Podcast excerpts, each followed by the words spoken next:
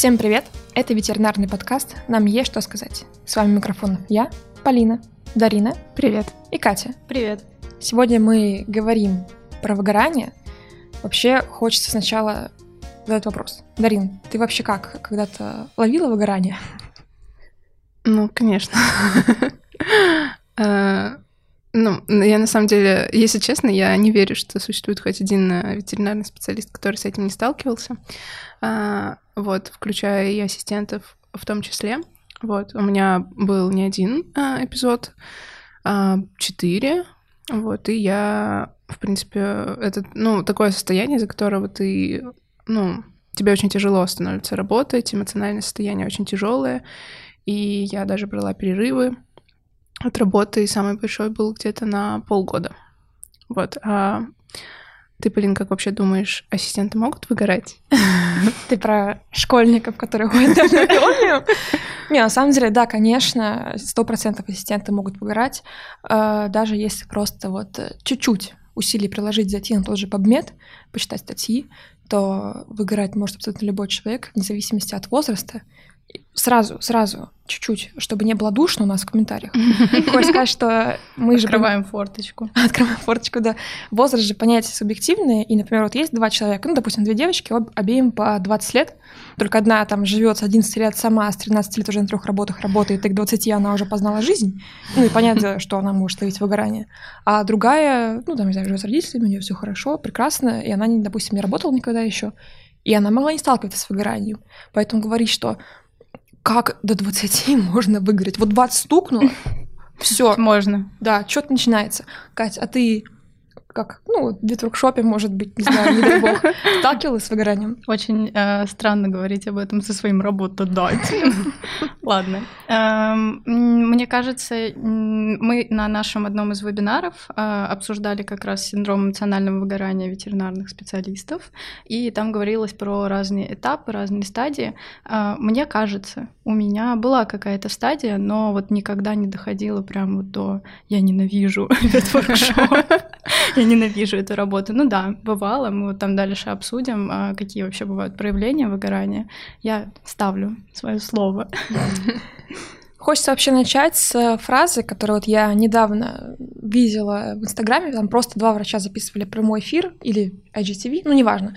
В Инстаграме было обсуждение между врачами вот про выгорание, там они говорили, что, как, то, и один врач э, такую прям вот, ну вот, прям выжимку общего общественного мнения сделала, что а как вот могут выгорать, ну, знаете, типа вот эти студенты, которые ходят на анатомию, ну, максимум в клинике они были там типа два раза, то есть вы просто этим прикрываете свою лень и безлаберность. И вот так, ну, так много вопросов, ответов так мало, то есть это такое жесткое обесценивание, поэтому вот мы делаем вот подкаст, чтобы как-то развеять вот эти вот мифы и вообще еще раз, лишний раз осветить тему выгорания. Давайте я сделаю такую э, ремарку, что э, теоретическую ремарку. В мае 2019 года э, ВОЗ описала, в принципе, признаки синдрома эмоционального выгорания. Они определяют его как чувство истощения энергии, увеличение умственной дистанции от работы, какое-то циничное или негативное отношение к работе, а также падение а, профессиональной производительности. А, я считаю, это идеальное описание, на самом деле, оно включает в себя все основные моменты. Первым термин эмоционального выгорания ввел американский психиатр Герберт Фрейденбергер а, в 1974 году. Он обобщил изменения, которые видел среди специалистов, занятых психиатрией, и одним из ведущих современных исследователей проблемы выгорания является сейчас Кристина Маслах. А, это профессор психологии Калифорнийского университета в Беркли. По классификации а, Маслах выгорание напрямую связано с постоянной деятельностью. Именно это отличает синдром от других эмоциональных изменений. А, поэтому а, ремарка на а, твою, Полина, заметку, точнее, не твою, а врача, который там а, говорил, а, профессиональная деятельность — это любая деятельность. Учеба — это тоже профессиональная деятельность, поэтому, типа, естественно, студенты тоже могут испытывать а, какие-то эмоциональные синдромы выгорания. А домработницы могут? Конечно. Все, любые люди могут. Блин, мне кажется, даже дети в детсаду могут. Просто они по-другому это чувствуют, они не понимают, э, как это описать. Профессиональное выгорание — это не заболевание, это синдром, который определяют как э, феномен, который вызывается длительным стрессом. Этот э, фактор, который ну, может влиять на развитие потом заболеваний, но сам как таковым он не является. И ну, на самом деле, мне кажется, и не только мне, а в мировом сообществе это обсуждается давно. А, выгорание — это эпидемия. А, просто в ветеринарии в России это одна из более таких замалчиваемых тем, особенно среди ассистентов. И многие врачи, в принципе, не признают факт существования такого синдрома, либо относятся к нему как-то очень скептически и с насмешкой, хотя это вообще ни разу не смешно, потому что это больно и плохо. А, Полин, расскажи, почему мы оставили эту тему напоследок? Мы вообще обсудили много тем, то есть низкая зарплата, дедовщина, харасмент, переработки. Это все способствует профессиональному выгоранию. Но вот как бы если углубиться в причины, то есть там выделяют несколько факторов, там внешние внутренние. Что вот вообще перед этим, Катя, важно сказать? Перед тем, как мы приступим к обсуждению внешних и внутренних факторов выгорания, э, хочется еще один такой важный момент обсудить. Выгорать могут не только люди, которые ненавидят свою работу, которые не получают от нее никаких позитивных эмоций, а и те, кто вот всей душой за ветеринарию или за любую свою профессиональную вот деятельность. А, потому что эти люди, они вот как спички. Горят, горят, но сгорают прям очень быстро. Одни из первых. Хорошо. Вот говоря о внешних факторах выгорания, какие можно перечислить? А, так, ну смотри, а, мы сначала пройдемся по внешним факторам, потому что мне кажется, что они очень сильно подталкивают именно к выгоранию. А, начнем со среды, вот, рабочей какой-то атмосферы, а, нагрузки сверх нормы, напряженный рабочий график, в принципе, все, что мы уже обсуждали в рамках подкаста, это все очень сильно повлияет, вот подтолкнет вас mm-hmm. к выгоранию прям так вот сильно. А, плюс отсутствие какой-то удовлетворяющей оплаты труда. Вот представьте, что вы работаете, ну, может, любите свою работу, но она трудная, тяжелая, и физически, и морально. А вы еще и вам копеечка на карту прилетает в конце месяца. Копеечка маленькая, прям очень. А, это тоже очень сильно повлияет. У вас нету какого-то подкрепления. Вот вы делаете работу, и как будто ничего в вашей жизни не меняется, никаких плюсов от нее нету. А плюс еще всякие эм, факторы отвлекающие. Э, человек не может нормально, например, концентрироваться, э, не может погрузиться в свою работу, что-то его вырывает из процесса профессионального. Э, например, это отсутствие разделения труда. Какие-то отвлекающие факторы, ты постоянно мечешься, например, варить между разными делами, разными пациентами, и на это просто жестко может наложиться, если вас еще загружают, помимо вашей какой-то прямой профессиональной деятельности, деятельности, например, отсылка к Полине «иди собери пылесос» или что-то такое. Невозможно сконцентрироваться, этого сбивает, и никакого рабочего процесса, никакого рабочего потока таким образом не получится. Пылесос стоит в углу и давит тебя морально. Ты каждый раз мимо него проходишь, он стоит и смотрит на тебя. А, ну, еще один из внешних факторов — это нелюбимая работа. И не потому, что вы изначально пришли на нелюбимую работу, а потому что она ей стала. То есть это атмосфера, а, которая перестала приносить вам удовольствие. Например, какие-то очень важные аспекты ветеринарной работы поменялись. Например, а, каждый, а, работая в сфере ветеринарной медицины, он испытывает особую какую-то эмпатию к животным, и когда это становится рутиной, вы больше не видите в животном как такого животного, то есть э, вы просто делаете какие-то манипуляции, иногда их там, если это агрессоры, э, вы там их скручиваете, они на вас шипят, рычат, вы от этого злитесь, э, плюс какие-то ну, коллеги давят, и вы просто начинаете ненавидеть место, в которое вы приходите каждый день. И это просто прямо прямая короткая дорога к тому, чтобы вот выгореть моментально. Еще один внешний фактор — это, конечно же, рабочие конфликты, то есть даже нездоровая атмосфера, какое-то давление или изоляция в коллективе, а, когда у вас а, нет коллег, с которыми вы можете нормально там поддержать какую-то веселую, интересную беседу, шутки, там, я не знаю, что-то отвлекающее от э, постоянного стресса, который царит просто на работе. Говоря о внутренних факторах, мне кажется, первым делом вот важно отметить это гиперответственность. Ну, например, там должен сделать правильно, вовремя, идеально.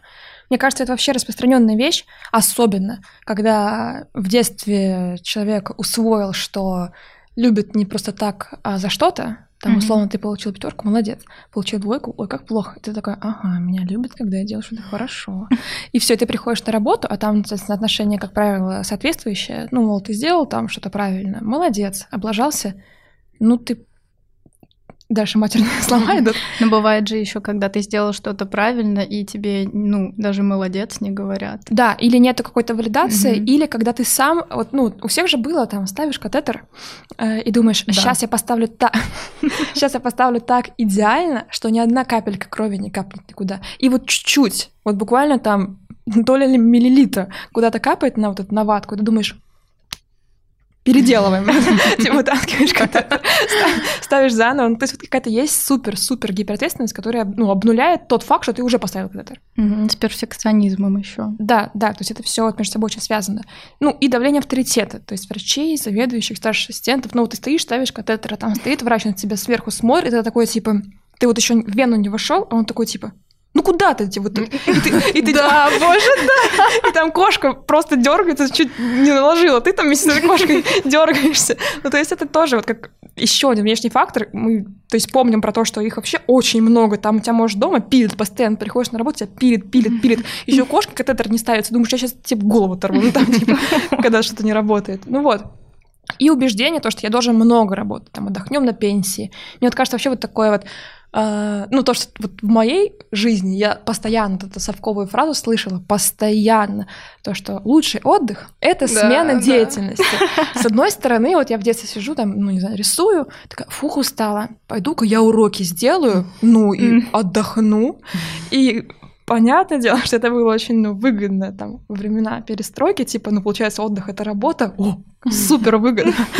И когда там врачи приходят после смены, просто хочется, ну, ты ассистент, ты пришел, лег, в ТикТок зашел, потупил, ж, вот два часа реально просто деграднул. Потом сидишь такой и чувствуешь себя виноватым, типа, я сейчас ничего не делал. А пока я ничего не делал, вышло 100 статей. А я могу всех просчитать, Поэтому хочется донести мысль, что все это нормально ничего не делать. Нормально тупить, нормально отдыхать. Ну, просто дать mm-hmm. мозгу какую-то релаксацию, любую. Ну, про смену деятельности это на самом деле правда. Просто не нужно менять одну профессиональную тяжелую деятельность на другую тяжелую деятельность. Не, ну, типа, знаешь, менять деятельность на вот пойти ТикТок посмотреть. Ну, вот типа... да, это же тоже деятельность, это смена деятельности. Ну, можете пойти физические какие-то нагрузки себе дать. Это спорт. тоже. Спорт. Подняться по лестнице. Понятно, что да, подняться по лестнице и потом уже лечь и смотреть ТикТок. Супер, по-моему, план. Спорт для пальцев Записывайте все. Не, на самом деле, э, это вот самый частый, э, самая частая фраза, которую я слышу, когда я с кем-то общаюсь на тему эмоционального выгорания, там кто-то просит у меня совет в Инстаграме или еще что-то, и постоянно люди говорят, что Блин, ну вот понимаешь, выходные, а я типа никакие лекции там не смотрю, у меня нет желания эти лекции mm-hmm. смотреть, меня от конференции тошнит, и типа, чувак, так это ок, ты выходные должен отдыхать, типа, поработаешь на работе, будет ресурс, поучишься, типа, у нас какое-то...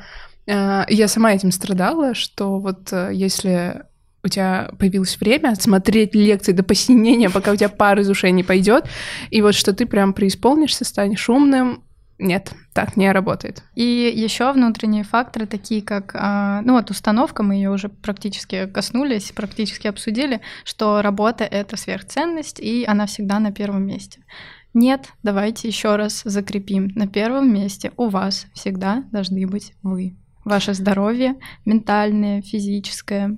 Вот просто меня чуть приграет всегда. Ага. Мы же все живем, ну, в капиталистическом обществе, и всем закладывается там с пяти лет что ты вот уже скоро решишь, кем ты будешь работать. Mm-hmm. А люди по факту, они хотят, ну, жить. Mm-hmm. То есть работа это один из э, способов получения денег, чтобы ты жил, грубо говоря. А нам ну, трактуется типа работать, мы рождены, чтобы работать, mm-hmm. чтобы там, ну, бизнес и дела, там, mm-hmm. Жить, чтобы работать, или работать, чтобы жить. Ну, ну вот именно. Mm-hmm.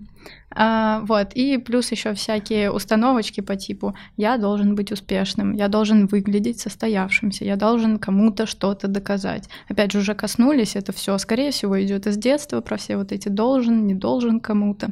Но вы должны только себе. Допустим, если вы ни у кого не занимали денег. Вот, поэтому эти все установочки тоже убираем. Окей, если они э, нормальные, продуктивные и адекватные, там, ну, реально, ну, я должен сегодня на работу сходить, но я не должен там, например, оставаться и переработки себе брать. Ок. А может, ты не должен на работу ходить. Возьми отпуск и, или вообще уволься. Делай вот как тебе по кайфу. А, ну, еще один, на самом деле, важный внутренний фактор — это э, страх подвести пациента. И у ассистентов он особенно сильно развит, особенно у тех, кто только-только приходит в клиническую ветеринарию, особенно если это отделение реанимации, потому что все животные там как бы на грани смерти, и э, бывает так, что тебя там э, кинули, не объяснили, например, как там с ЦВК работать. Ты его первый раз в жизни видишь, и тебе там надо три порта промыть, из одного кровь взять, а, и еще что-то там подключить, еще что-то пищит, не капает, и никто тебе не помогает, все на тебя... Ну, там, типа, ты стесняешься попросить помощи у другого ассистента, например, потому что тебе стыдно показать, что ты там чего-то не знаешь. Ну, это же такое крутое отделение, я же пришел, должен все знать. Вот. Потом врач видит, что ты там что-то не то сделал, начинает на тебя орать, что ты тупой, а ты в этот момент думаешь, что ты как бы еще и животное подводишь, потому что ему больно, плохо, ты делаешь что-то не так. А, и все это безумно давит, особенно на людей, которые, ну вот, с высокой эмпатией к животным, они особенно их а, любят, уважают, и э, это очень тяжело. Еще один такой важный момент скажу. Э, многие вот, например, говорят, что я вот выгорел э, варить, и все, типа, мне ветеринария больше не подходит, я хочу из нее бежать. И а, тут дело в том, что вам не ветеринария может не подходить, а может не подходить это отделение, потому что в нем животные действительно очень сильно страдают, им больно, плохо, и вам может быть плохо от того, что, ну, вы видите чужие страдания. Но, возможно, в другом отделении вам будет более комфортно, поэтому тут надо оценивать а, вашу степень и возможность работы с животными на эмоциональном уровне. А можно вопрос от меня ветеринара ветеринаром? Да. а, вот мне интересно, просто я вот про Рит я больше слышу всякого трэша, всякой напряженки, а, больше с негативной какой-то вот точки зрения про это слушаю. А вообще вот как люди, как что думают люди, которые такие, я хочу варит, очень хочу. Не, на самом деле вот э, я недавно сидела и думала, блин, я скучаю по этой движухе, потому что, ну, на самом деле, это, конечно, отделение уникальное в том плане, что а я помню, такой момент был, у нас просто какой-то ночь, э, хаос, все отделения там, я не знаю, спят, э, ну или там у них какой-то свой поток, у нас куча животных, там кто-то капается, кто-то еще что-то, мы с коллегой просто сидим на полу, достали какую-то коробку с кремами, мажем руки, болтаем, просто смеемся, у нас музыка, ну не в смысле там все лежат, умирают, мы, естественно, все сделали, вот, и типа, я не знаю, это такая смешная, безумная атмосфера, особенно если, ну, с тобой работают коллеги, которые, ну, чувствуют твой вайп, я не знаю, mm-hmm. чувствуют э, э, Потому что тут самое важное иметь очень хорошее чувство юмора и уметь вливаться, потому что если ты умеешь смеяться, то варить и работать можно, и можно работать очень хорошо, и я любила там работать, особенно, ну вот в последнем госпитале, где я работала, там, ну, восхитительный был Арит в плане оснащения, там безумно круто. Единственное, что тут надо понимать, ну, бывают очень тяжелые пациенты, на которые там, я не знаю, ноги оторвало поездом, ты смотришь, ну, это тяжело эмоционально, и, возможно, кому-то просто вот нужен перерыв, поэтому тут самое важное — приходить в Арит готовым. Все, все, кто говорят плохое про там отделение реанимации, зачастую это люди, которые а, они пришли, не знаю, там, второй курс, они еще в жизни, там, я не знаю, уколы не умеют ставить, или они не понимают, как, ну, насколько это тяжелая атмосфера, это как э, студента-медика бросить неотложку, я не знаю, mm-hmm. в реанимационное отделение, mm-hmm. где люди с ножевыми приезжают, и им тоже ноги поездом отрывает. Это, ну, э, Поэтому я всегда топлю за эмоциональную подготовку и осознанность. Если ты приходишь осознанным, то ты тебе там будет классно. Вот. Хочется добавить еще, почему людям, возможно, нравится арит. Мне кажется, всегда, когда человек думает, что он идет в медицину, вот есть два типа людей. И вот один тип людей, который такой, хочу в реанимацию, потому что там вот есть такая своя романтика.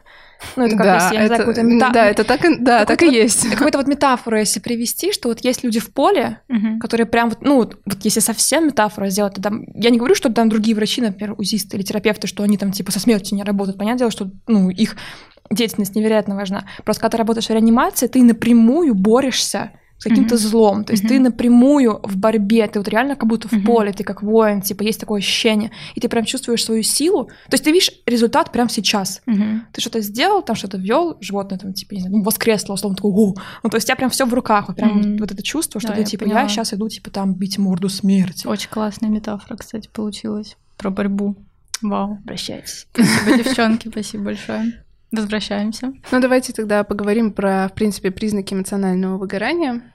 А, Сделаю сразу ремарку, что, в принципе, отследить первые признаки бывает очень сложно, так как состояние меняется постепенно, очень медленно. И из-за внутренних факторов человек э, продолжает терпеть э, всю эту ситуацию, потому что он может не замечать, что что-то не так, ш- ну и думает, что в принципе это все нормально, ну там что-то где-то не нравится, ну да ладно. В состояние выгорания человек входит плавно по своей структуре, это движение, которое похоже на спираль. И постепенно он отказывается то одного, то от другого, и ну, просто не замечает, как постепенно скатывается в пропасть, и в основном все понимают, что уже все, когда они на вот на крайней точке, или они уже летят в эту пропасть, и просто, не знаю, сидят на полу, там, посреди стационара и думают, господи, я больше, я ненавижу все это, я больше не могу, все, я сегодня пишу заявление и ухожу. Также у человека с эмоциональным выгоранием есть тревожные мысли.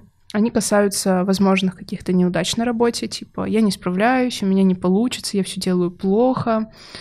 И будущее какое-то, знаете, такое непонятное, тревожное в какой-то момент ты, ну, вот те же проблемы, что мы обсуждали, что у нас там нет э, структурной единицы, как ветеринарная медсестра, у нас все принято куда-то, ну, переходить во врачи, там, интернатура.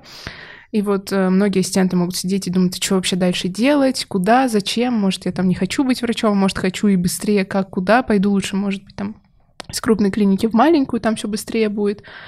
И э, какие-то карьерные э, вопросы, изменения, они тоже могут очень сильно давить. Также может возникать чувство опустошенности.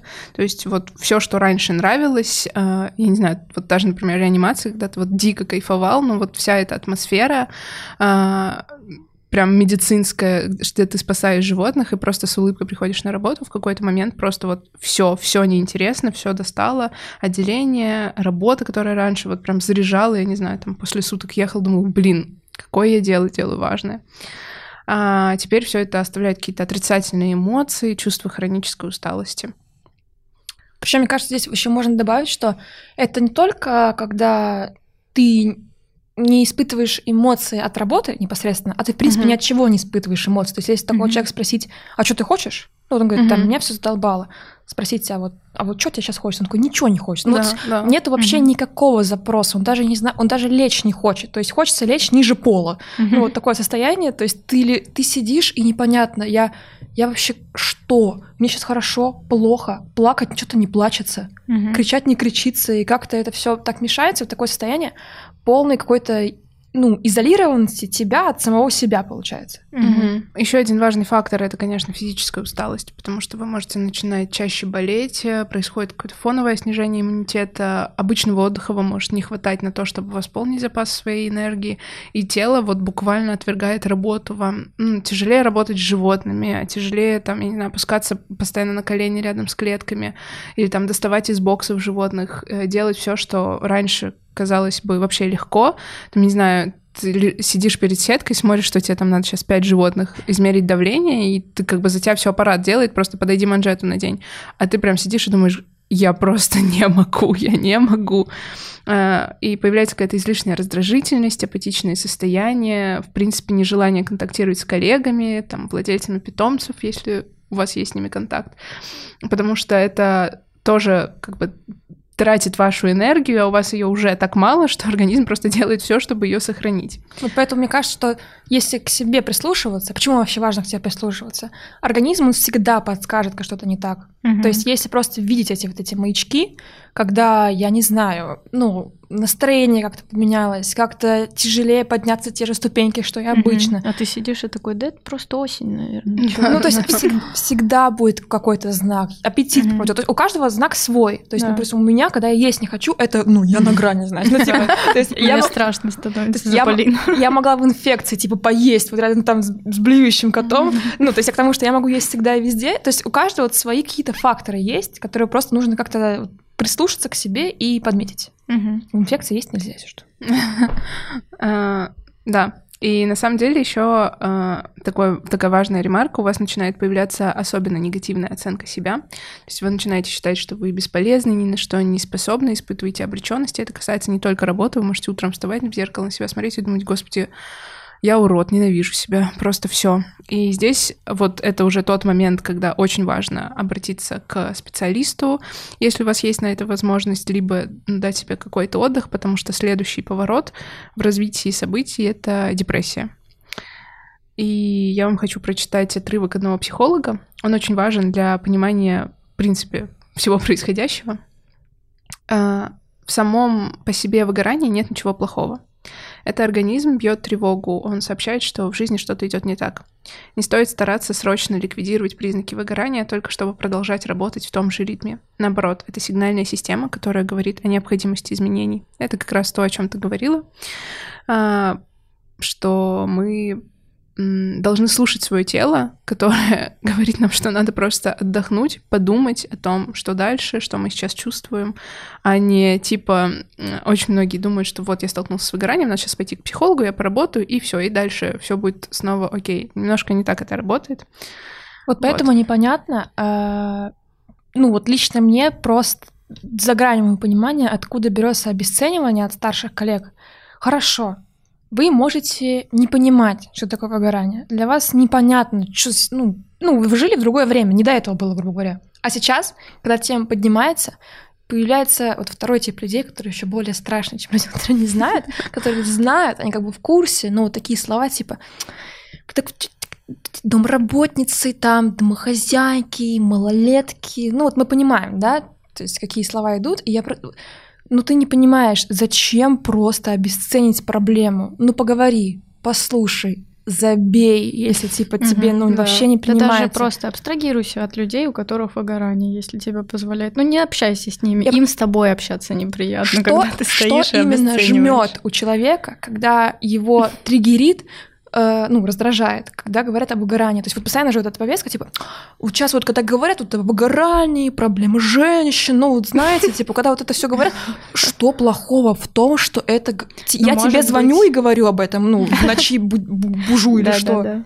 Ну, может, их просто раздражает, что вот в их 20 с чем-то лет Абсолютно такого не было. Да. Ну, это такие... меня и бесит. Но на самом деле это все люди, которые просто не удовлетворены своей жизнью или просто которые, ну, вы знаете, им надо в каждой бочке заткнуть э, своим словом что-нибудь, потому что я, ну, для меня это то же самое, как вот у человека в России, который живет, э, никогда не было землетрясений, mm-hmm. а в Японии они каждую неделю, и вот он говорит, ну не бывает землетрясений, да не бывает там, а люди а в Японии трясутся есть, просто а в этот если момент. Есть фигня все. Да, все это фигня.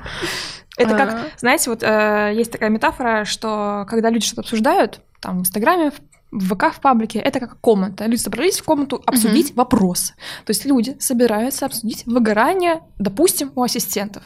Сидим, обсуждаем, обсуждаем, и тут в комнату, куда не звали, заходит другой какой-то человек и такой, на самом деле, выгорают только деды, которые прошли через вот войну в Афганистане, вот это да. А у вас тут типа полная фигня.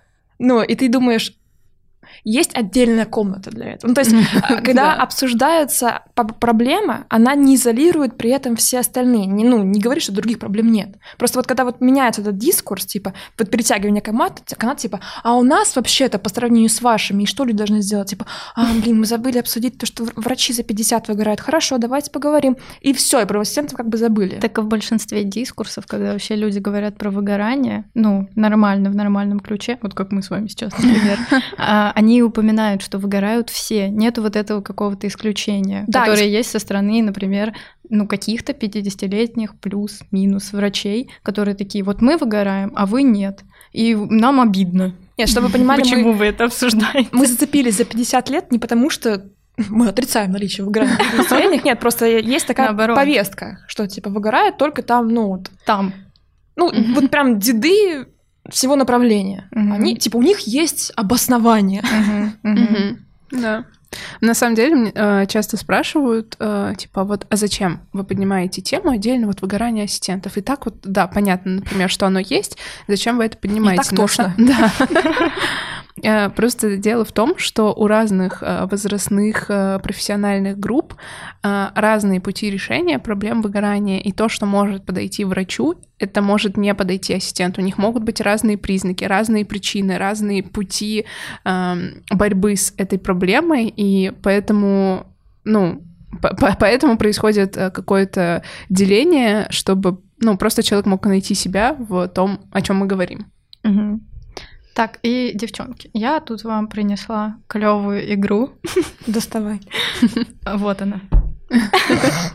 В общем, сейчас я буду зачитывать пункты, а вы будете просто говорить, было или нет. Мы, в принципе, их уже обсудили, но сейчас мне интересно послушать вот именно ваш опыт какой-то. Это будут основные какие-то пункты эмоционального выгорания, а, распространенные, которые могут, могли затронуть вас по очереди просто будете вот говорить, mm-hmm. да или нет. Mm-hmm. Первое. Вы постоянно чувствуете себя уставшим. О, да, было такое. Да. Нет, сто процентов было. Причем это не просто ты постоянно чувствуешь себя уставшим, а ты еще не начал работать, да. а ты уже как выжатый лимон, да, приходишь ты глаза на только открыл. Нет, ты просто так арит открываешь. Нет, даже не открываешь. Кто-то идет варить с котом, думаешь, о, и хочешь, знаешь, типа развернуться и пойти домой. Так, окей, чек. А, не можете сконцентрироваться. Да, было такое. Наверное, да. Это даже вот, когда ты умеешь это делать, угу. ну, я не знаю, например, тот же Амес, о котором мы постоянно говорим, его постоянно разводят, и ты стоишь первый раз, ходишь на смену такой, как это делать? Ну, то есть ты делаешь это каждый mm-hmm. день, и mm-hmm. вдруг ты тупишь mm-hmm. на каких-то просто базовых вещах. Ну да, или просто невнимательным таким становишься. Вот Радостник под лапку засунул. Ага, окей. Так, и вот тоже похоже на то, что Полина говорила, вы стали хуже работать. Опять же, какие-то, может, простые махинации, которые давались вам вот просто по щелчку пальцев. Да, было такое. А я, например, когда э, работала в Арит, у меня уже были какие-то первые признаки, но я их игнорировала, и вот, знаете, лежит передо мной сетка, там написано, например, там, а, я не знаю, ну вот замеры, типа, сделать, там, не знаю, 15.00. А, я вот смотрю и думаю, да господи, да все равно через час еще потом его снова мерить не буду mm-hmm, делать, mm-hmm. вообще нет сил. Вот, и тут очень важна, мне кажется, личная ответственность. То есть а, я, когда уже начала заметить, что я там, а, не знаю, вот пропу- могу пропустить какие-то замеры, могу там что-то, ну, знаете, так сделать на... Очень хочется сказать матное слово, но я не буду. Типа по кошке видно, что у нас нормально. Ну да, я смотрю, типа, а, знаете, у меня, да, был такое, типа, что надо там померить давление, я просто рядом с кошкой стою, думаю, да господи, на бедренную ну, положила по, по пальцы, пальпаторно, пальпаторно, все нормально, 120 на 80. Вот. И ты думаешь, что это скилл крутой. Вот, и я уже тогда Потом просто э, вот начиная, ты начинаешь с самого такого, что как бы за что не, не принесет вред животного, да, например, там замерчики какие-то пропустить, вот, а потом тебе уже становится лень какие-то препараты, может быть, делать или еще что-то, и вот э, тут важно, вот если уже такое наступает, все, надо сразу уйти. И я, когда это поняла, я такая, так, все, все, я, я ухожу прямо сейчас, я больше не могу, я приношу вред животным. Но я, к сожалению, знаю ребят, э, которые тоже с таким сталкивались, но они продолжают работать, и тут на самом деле ну, это отдельная тема, ладно, мы не будем ее сейчас обсуждать. В общем, очень-очень важна личная ответственность. Я вообще вот. вот любила Арит за то, что он развивает дикую многозадачность. То есть у тебя здесь кошка, ты помнишь про замеры, ты помнишь про таблетку, да, ты да, помнишь да. там реанимацию. Ну, короче, ты делаешь несколько дел сразу одновременно, и ты потом приходишь домой, со смены. И такой, я сейчас одновременно поставлю картошку вариться, помою посуду, еще буду помнить про микроволновку. Ну, то есть это все как-то очень сильно развивает твой мозг, он прям качается как мышцы, и в какой-то момент ты начинаешь замечать, что ты выпадаешь из этого. То есть ты помнишь про там ТПДшки, и такой, о, блин, антибиотик был сейчас. И, ну, и ты такой, у, и, и все, и, ты, и уже типа там Арит руководит тобой, а не ты всей этой системой. Угу. И вот это прям все, поехали по накатанной. Ты говоришь вот эту многозадачность, это как будто ты сходил в качалку, там накачался, пришел домой, но я и тут могу качаться. Да, ты качаешься все время. Нет, блин, вот ты сейчас сказала такую фразу, Полин, что типа, когда уже не ты руководишь Аритом, а Арит тобой, это просто идеально. Да, это вот, это, это именно то, что ты начинаешь чувствовать, когда... Ну, э, мы сейчас не к тому, что, да, только в Арите можно начать такое испытывать, нет. Просто первое, ну... Да, понятно, что там в терапии тоже ты там, я не знаю, можешь стоять, лапки держать там э, у этого кота на приеме и думать, господи, а тебя уже могу. зовут другой кабинет при этом. Так что да, чек было такое. Угу. Так, следующее. Вы все время чем-то заняты, но нет ощущения пользы от сделанного и какой-то вот э, валидации внутри и осознания, что вы вообще, может, помогаете кому-то. Да, потом тебе приходит смс, что у тебя еще там отрицательный баланс. Ты такой, о, класс. Да. Было, да. Да, было такое. Так, вы постоянно чем-то недовольны, легко раздражаетесь. Это мой пункт. Да нет, сто процентов такое есть. Причем просто сто процентов. Причем да. страшно, когда ты злишься на животных. Ну, то есть лежит там Да, кошка, да. ей адски больно, понятное дело, она орет. Ну, понятное дело, что мы там не все Мгм. до смерти обожаем вот этих агрессивных, там, не знаю, э, британцев, когда там закрыты все этими одеялами. Да, ну ты сидишь и думаешь, я тебя сейчас просто ненавижу. Ну, то есть это не просто, типа, он тебя раздражает, а ты прям искренне, ну, Мгм. бесишься с этого. То есть ты забыв... у тебя уходит на второй план, что это животное, которое, ну, больное, и оно лежит, типа, в муках, и ты ходишь такой веселенький. Да. Это же, знаете, когда там из бокса достаешь кошку, она там, ей надо температуру померить, она вся извивается, орет, и ты думаешь, господи, я просто, я тебе помочь хочу, Ну, потерпи. Да-да-да. Вот, и да, было, в общем, было. Окей. А, вам сложно начать что-то делать на работе? Абсолютно, да. Прийти на работу. Да. Как вариант. Подумать о работе. Окей, здесь чек мы уже примерно обсудили. А, вы хуже питаетесь, пьете мало воды, чаще курите или употребляете алкоголь, или, в принципе, потакаете своим каким-то вредным привычкам. Потому что сигареты становятся едой. Это да, это да. Ну Да, на самом деле, мне кажется, каждый второй человек, он говорит, что, типа, если у меня есть возможность а, поесть или покурить, я пойду покурить, типа. И, ну, на самом деле, деле это, конечно, плохо очень.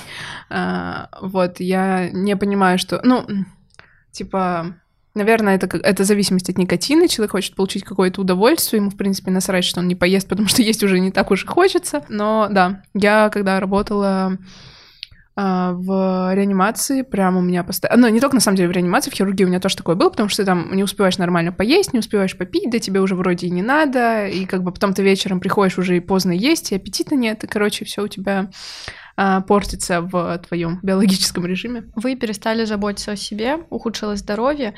Прошлый, предыдущий пункт, он, в принципе, тоже про заботу о себе, но вот здесь мы говорим более глобально. Там, я не знаю, Блин, не мысль, умыли лицо мысль, вечером. мысль появилась, что когда вот такие факторы появляются, связанные с «а я не ем», там я, я не знаю, причешусь потом, ну, короче, какие-то такие минимальные мгм. базовые, базовый набор, когда это ты начинаешь замечать, у тебя первая мысль, когда ты вот работаешь в этой сфере, ты думаешь, о, я такой крутой, что я даже о себе не думаю, а сначала о работе. О, ну, типа, нет. есть такой пунктик, что ты такой, я настолько крутой специалист, что я могу не поесть, потому что я жертвую. Ветеринария — это я. Ну, то есть ты, ты вот эту жертву приносишь, э, это чувство жертвенности, которое вообще-то нахрен никому не надо. Мгм. Ну, ты для, ты для себя это делаешь, Ну для да, пациента. да. То есть кошке не нужно, Да, чтобы кому тут- лучше станет, что ты не причесался? Ну, ну, причесался, да? Кошка такая, фу, кринж. Фу, не подходи ко мне с своим градусником непричесанный. Мало что там тебя подцеплю еще. Ну, то есть это вот есть какая-то такая э, в обратную сторону, такое мини-сухарное поведение. Не, это еще, мне кажется, такая на, на самом деле взаимосвязанная вещь. А Я вот когда, а, ну, была где-то там на середине своего эмоционального выгорания именно в отделении реанимации, вот у всех, а, ну ладно, хорошо, не у всех, у многих студентов, ладно, короче, у многих людей, у них есть, э, ну, не есть, а им хочется выглядеть хорошо, им хочется нравиться себе, это абсолютно нормально, это ок. А, И а, мне всегда очень нравилось, типа, нормально одеться, там, пойти на работу, выглядеть хорошо, там, на выходных, чтобы я могла а, безумно круто выглядеть, пойти куда-то гулять. А потом, когда ты уже очень сильно устаешь, ты там с утра проснулся, дай бог, ты там а, умылся, зубы почистил, у тебя нет желания надевать какую-то красивую одежду, там что-то, ты просто покидал рю- в рюкзак вещи, не знаю, толстовку надел, а, Просто весь зеленый, да, весь зеленый поехал на работу, на работе в туалет на себя, в туалете на себя смотришь и думаешь, господи, я урод, ненавижу себя, и э, от этого тебе еще хуже эмоционально, ты начинаешь работать еще хуже, и, короче, замкнутый круг получается из-за того, что ты перестаешь заботиться о себе, от этого еще хуже, это еще больше. Ну, короче, снежный ком. Мне еще кажется, показатель эмоционального здоровья, вот когда врач, вот первая ситуация, там, неважно, девушка, мужчина, просто вот она в реанимации, ну, я не говорю там на полном марафете, красивая такая все дела, а просто, ну, ухоженная. Видно, что она там, у нее здоровый цвет лица, она Мгм. там что-то на голове сделала, просто гладкая, выглаженная форма. И вот она выходит из Арита, и то же самое. Ну, то есть она просто одела Мгм. свою такую уличную одежду. И второй вариант, когда вот она такая на улице, а варить просто гоблин. Ну, то есть, типа, ну, ты стоишь, ты не хочешь здесь быть, у тебя синяки под глазами, все мятое, Мгм. жевное. Это, опять же, не в ее огород камень, Мгм. а к тому, как влияет среда. То есть человек Да, просто да. забивает на себя, он такой, я потом, у меня Мгм, тут, типа, мгм. вот, вот это. Да, хочется сделать такую ремарочку. Вот все мальчишки, девчонки, дяденьки, тетеньки, которые любили всегда одеваться, там, хорошо выглядеть, которые любили нравиться себе и прилагали к этому усилию.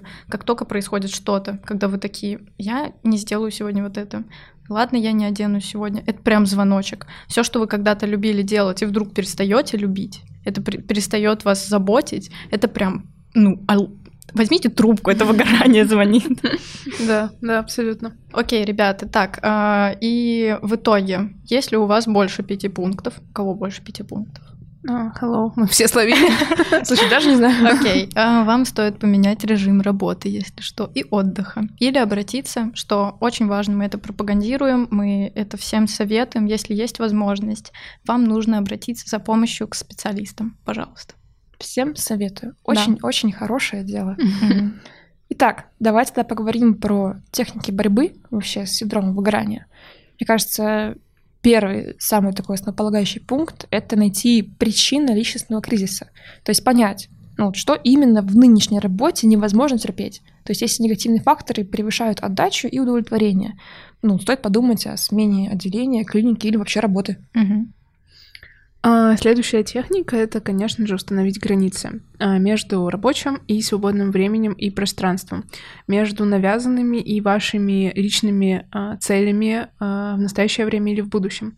Важно обращать внимание на то, что нужно именно вам, а не является показателем успеха и нравственной ценности с внешней стороны.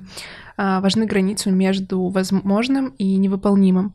Ну, то есть э, понимаете, если вам комфортно сейчас, вот, например, а, а, просто там, например, два раза в неделю ассистировать на операциях, и вам нравится сам процесс быть там операционной ветмедсестрой, ассистентом, и вы ловите от этого кайф, а вам говорят, что надо вот э, жить в операционной, чтобы стать успешным хирургом, а вам, может быть, сейчас это не надо, ну, значит, так и должно быть. Просто наслаждайтесь процессом и не слушайте, ну, давление тех, кто э, считает по-другому.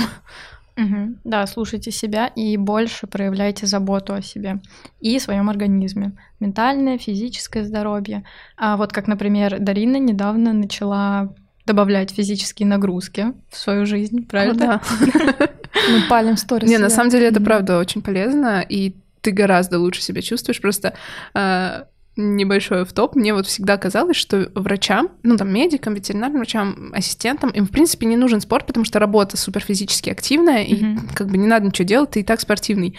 Вообще нет. Вот вы просто включите 5 минут растяжка базовая, и вы, вы да, не согнетесь вообще никак. Ты будешь сидеть, думать, боже, я просто Организм дерево. умеет, умеет сгибаться только клетки, знаешь, типа, и все. Только если клетка перед тобой тогда согнется, в другой ситуации нет. А, ну да, кстати, вот не нужно физические нагрузки для ветеринарных специалистов. Это не обязательно вам типа идти, не знаю, бегать. Вы, может, и так бегаете постоянно, я не знаю. А, или там поприседать. Ну не надо приседать. Реально займитесь йогой. Надо пробовать и искать то, что комфортно вам. Вот есть люди, которых там тошнит от бега, они его ненавидят. Ну, и типа, о, окей, а кого-то там от йоги тошнит. Ну, типа, тут, тут просто надо найти свое и регулярно тошнит. этим заниматься. Да. А, Да, еще увеличьте время и качество сна. Есть куча советов, как именно улучшить качество сна. И это не только про отложить телефон за там полчаса, лучше час. Ты до загнула, сна. конечно. Я так не делаю, я просто слышала.